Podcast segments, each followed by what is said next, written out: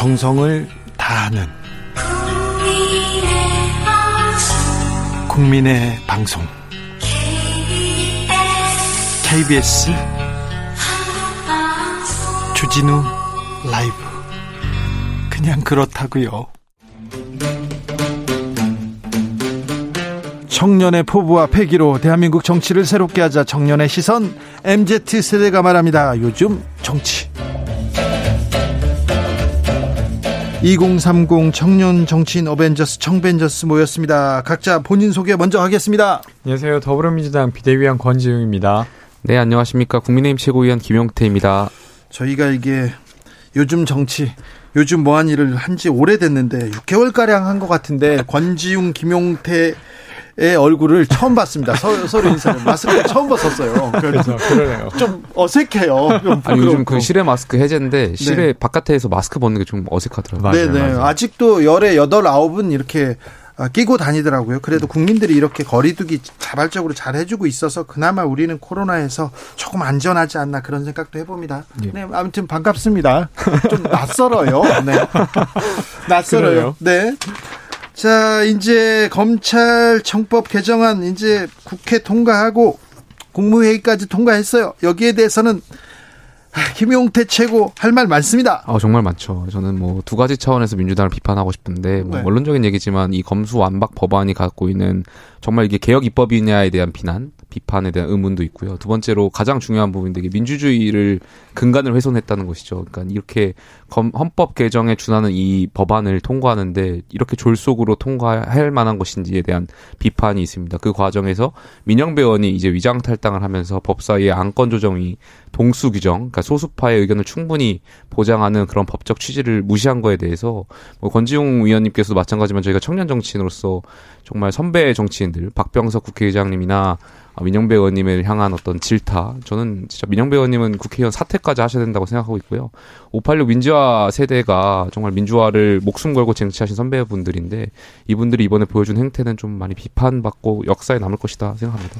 저는 지적해 주신 대로 민영배 의원의 탈당 그리고 이제 법안 조정 회의에서의 역할 이런 것은 비판받아 마땅하다고 생각합니다. 그리고 민주당 그렇게 해서는 안 됐었다고 여전히 생각하고 있고요. 근데 그 외에 사실은 검찰이 기소권과 수사권을 모두 가지고 있으면서 발생했던 폐를 어, 이제 조정하고자 했던 노력 자체는 저는 좀 평가받아야, 좋게 평가받아야 된다고 생각해요. 그리고 이거 사실은 국회라고 하는 공간은 국민의힘이 반대하면 무조건적으로 법을 못 만들게 되는 구조여야 하는 건 아니라고 생각합니다. 이번에 법안도 사실은 국민의힘도 합의를 했다가 파기했던 것이기도 하고 민주당이 독단으로 처리한 것이 아니라 정의당과 함께 처리하고 있는 것입니다. 그래서 저는 이제 나름의 그 합의를 만들기 위해서 민주당은 꽤 노력 많이 했다고 생각하고요. 근데 그 지점에서도 좀 부족한 한 점이 있었다면 그것은 뭐 저희가 감수해야 될 것이라고 지금 생각합니다. 말씀하신 거에서 정의당을 말씀하셨는데 저는 정의당이 굉장히 많은 비판을 받아야 된다고 생각합니다. 정의당이 지난 대선에서 심상정 후보께서 소수당 다당제를 이야기하면서 소수당의 어떤 의견을 굉장히 중요시 얘기했는데 이번 검수 완박 법안을 통과하면서 정의당이 보여준 행태는 저는 글쎄요 그 본인들의 자기 부정 민주당의 정치적 도구로서 타락했다고 저는 생각하고 있고요. 네. 정의당은 이번에 굉장히 많이 비판을 받아야 된다 생각합니다. 저는 좀 정의당에 대해서 되게 과도하게 비판하고 있다고 생각되는데요. 이건 이제 민주당을 따른 게 아니라 검찰 개혁에 대한 정의당의 입장을 밝힌 것입니다. 저는 그러니까, 그리고 그것이 예. 이제 국민의힘과는 다를지라도 그렇다고 해서 그것이 그냥 민주당과 한패였다 이렇게 말하는 건 저는 좀 그러니까 과하다고 생각하고요. 이 검수완박을 통과하는 게 두 가지 법안이었지 않습니까? 검찰청법과 형사소송법 개정안이 아니었는데 처음에는 정의당이 검찰청법에 대해서는 어 이제 본회의에 참석해서 이제 표결을 했죠. 근데 거기에 관련해서 정의당이 이런 소수파의 의견을 충분히 보장하지 못했다는 자기 부정이라는 비판이 있자, 있다 보니 오늘 있었던 형사소송법 개정안은 정의당이 기권을 하거나 참여하지 네. 않았어요. 저는 정의당이 눈치 보고 있다고 생각하고 있고요. 여기에 대해서는 강하게 비판해야 된다고 생각합니다. 국민의힘 말고는 다 강하게 비판받아야 됩니까? 정의당의 그런 자기 부정 행태에 대해서는 비판해야 된다고 생각합니다. 그렇지 않습니다. 그러니까 형사소송법의 경우에도 고발인의 이 신청권이 이제 삭제된 것에 대해서 이제 항의를 한 것이지 형사소송법 자체가 어, 개정될 필요가 없었다고 밝힌 건 저는 아니라고 봅니다. 그러니까 민주당의 많은 민주당을 지지하는 변호사들조차도 이 법안에 대한 굉장히 위험 위헌성이라든지 아니면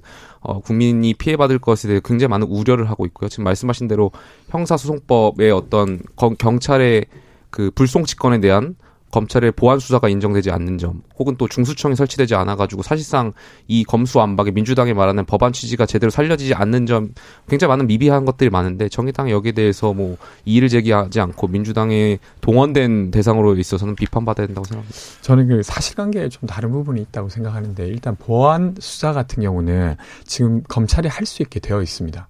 물론 이제 원래 이제 경찰이 다뤘던 사건의 범위를 벗어나는 경우는 어렵지만 별건 그 수사 그, 별건 수사의 그, 경우는 말씀하신 그 지점을 계속 우려하는 거거든요. 근데 이제 실제로 이제 검찰 경찰이 이제 다루지 않았던 영역까지 검찰이 다루게 된다고 하는 건 직접 수사권을 주는 것과 같기 때문에 지금 검찰 개혁의 본 취지와 어긋나는 부분이고요. 그러니까 그 그리고 예를 들면 그 모든 피해를 결국에는 누군가는 국민 누군가는 지게 될 것이고요. 만에 하나라도 천만 건의 하나라도 그런 피해를 받는 국민이 생길 것을 저희는 우려하는 거예요. 그러면 반대의 경우 검찰이 그러면 기소권과 수사권을 다 가지고 있었을 때 발생하는 피해에 대해서는 어떻게 책임지려고 그 이렇게 그 피해와 하십니까? 이 피해를 봤을 때 물론 그 피해 형량을 따지는 네. 것 자체가 좀 저는 뭐 적절치 않지만 어쨌든 우리가 정치를 함에 있어서 국민의 기본권을 보장해야 되고 억울한 사람이 없게 만들어야 되는 것이지 않습니까? 그런데 이번 검수 완박 법안은 저는 어, 굉장히 미비점이 많다고 생각하고 이렇게 졸속으로 처리돼야 됐냐? 그리고 국무회의를 오늘 굉장히 이례적으로 조정했잖아요.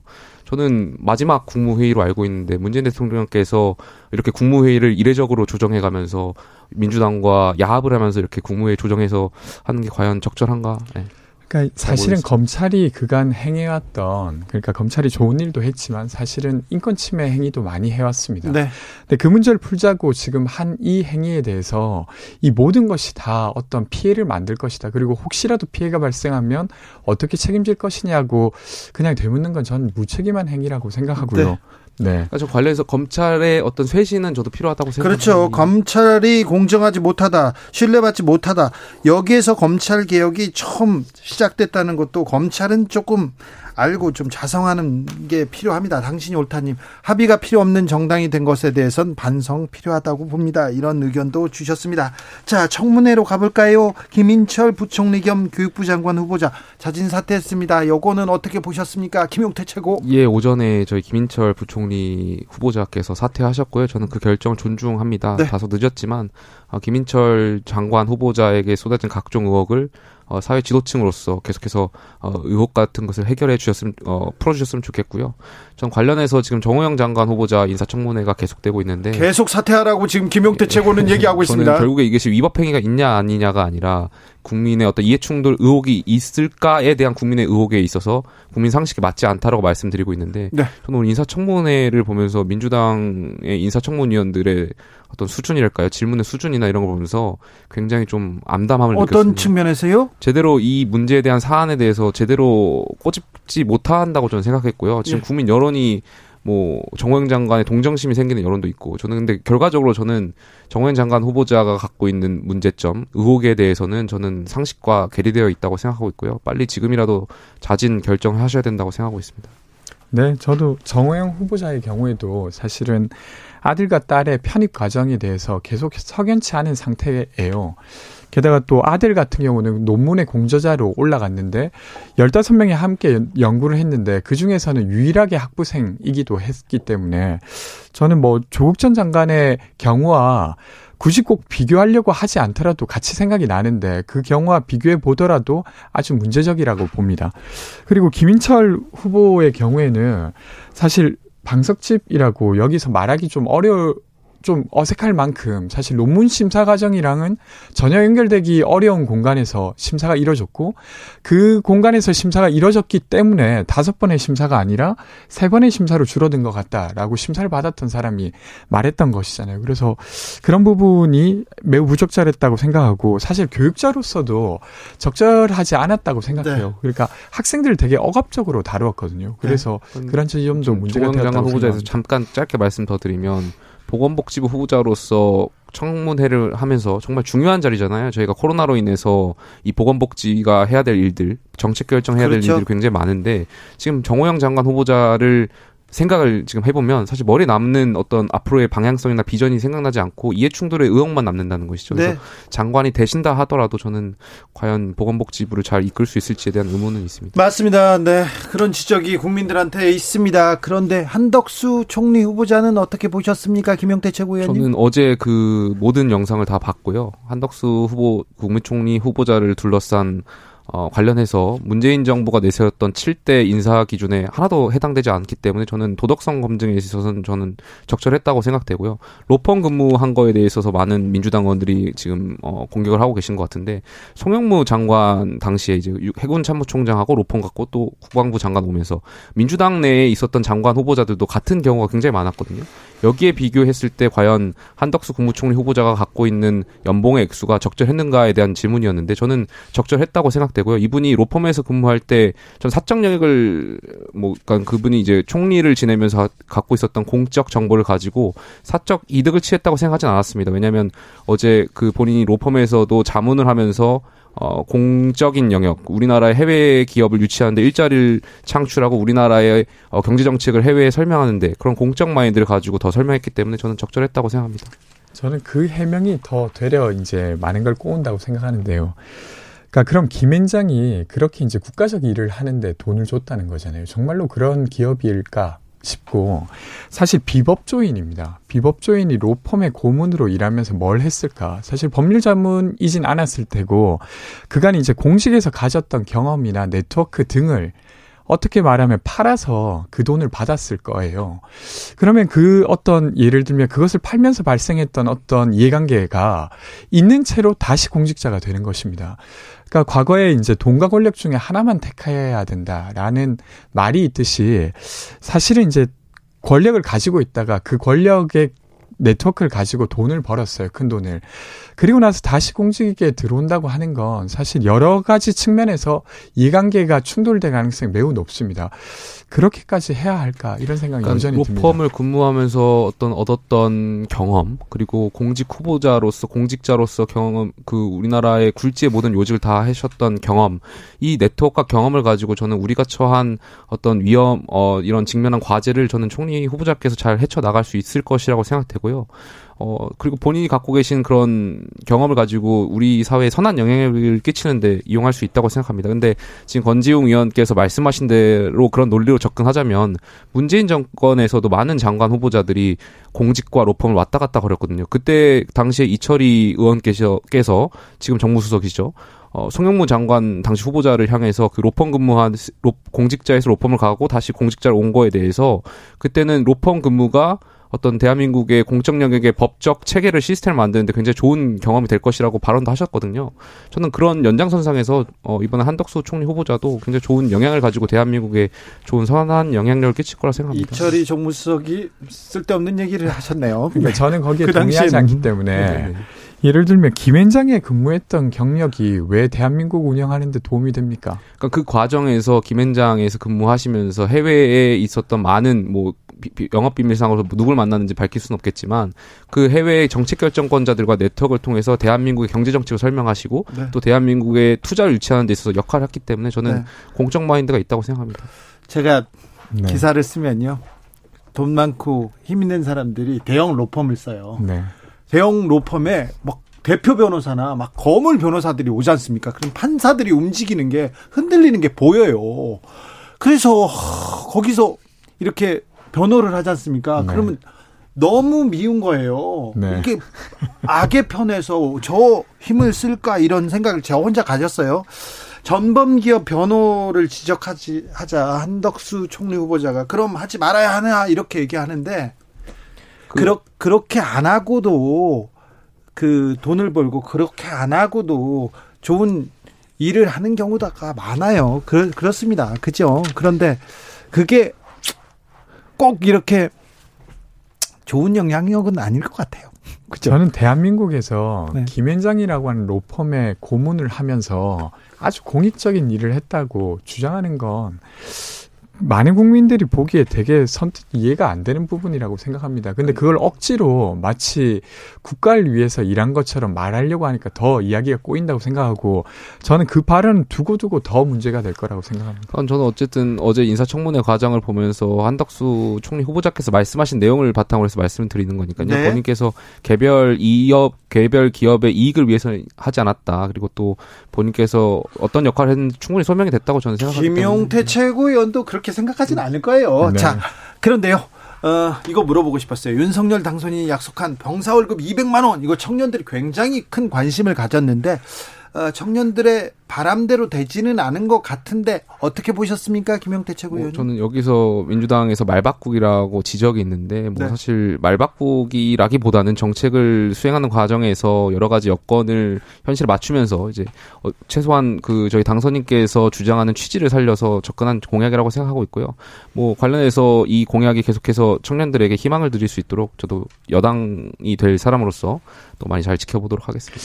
저는 이 공약이 없어지지 않아서 정말 다행이다. 아니다 싶은데 사실은 말을 바꾼 게 맞습니다. 공약을 파기한 게 맞고 왜냐하면 공약 파기는 문재인 대통령이 더 아닙니다. 이 부분은 어쨌건 왜냐하면 이, 이 부분은 이재명 후보가 먼저 200만 원 공약을 냈어요. 근데 28년까지 하겠다 이런 거였거든요. 그 다음에 윤석열 후보가 냈기 때문에 다른 사람들이 많이 질문했죠. 뭐가 다르냐고. 그랬더니 취임 즉시 하겠다고 하는 걸 매우 강조했습니다. 근데 취임이 되니까 말을 바꾸고 공약을 파기한 것이죠. 그래도 다행스러운 건 좀 나중에라도 하겠다고 하는 것인데 어쨌건 공약을 파기한 건 맞습니다. 뭐 공약 파기는 아니고요. 뭐 공약을 이행하는 과정에 있어서 그럼 예를 들면 공약을 이재명 후보와 비슷하게 28년까지 200만 원으로 하겠다고 했으면 저는 공약 파기라고 공약, 말하기 어려웠을 텐데 공약 파기는 저 문재인 대통령께서 청와대 저 광화문 시대 열겠다고 하고 광화문 시대 열지 못한 게 공약 파기인 그 거죠. 그 부분도 공약을 바꾼 것이고 이것도 공약을 파기한 게 맞습니다. 그러니까 저희 당선인께서 내세웠던 취지를 좀 잘 이해해 주셨으면 좋겠습니다. 네. 6466님께서 두 분 다 우리나라의 소중한 정, 청년 정치인입니다. 너무 국민의힘화, 민주당화 되지 마시고 바른 정치, 젊은 정치 부탁드립니다. 얘기하시죠. 저희 네. 사석에서 굉장히 상식적인 얘기 굉장히 많이 하고요. 네. 저희 당 양당에 있어서 뭐 얘기도 굉장히 많이 정보 교환도 하고 있습니다. 네. 3390님이 이번에 청년 발탁 왜 없는지 좀 알려주세요 물어봅니다. 그죠? 좀 안타깝죠. 지방선거 말하시는 건가요? 지방선거든 아. 지금 뭐 어디 내각이든 정부. 어디든 그 청년들 보이지 않습니다. 김용태 말고는 안 보여요? 아닙니다. 저희 당내 또 인수위 내에서 많은 청년들 활동하고 있고요. 물론 1기 내각에서 30대 장관이 탄생하지 못했지만 아마 2기 내각에서는 탄생할 수 있도록 저희 청년들도 부단히 노력할 거고 어, 당선인께서도 뭐 그 약속 이행하실 거라고 저는 믿고 있습니다. 네.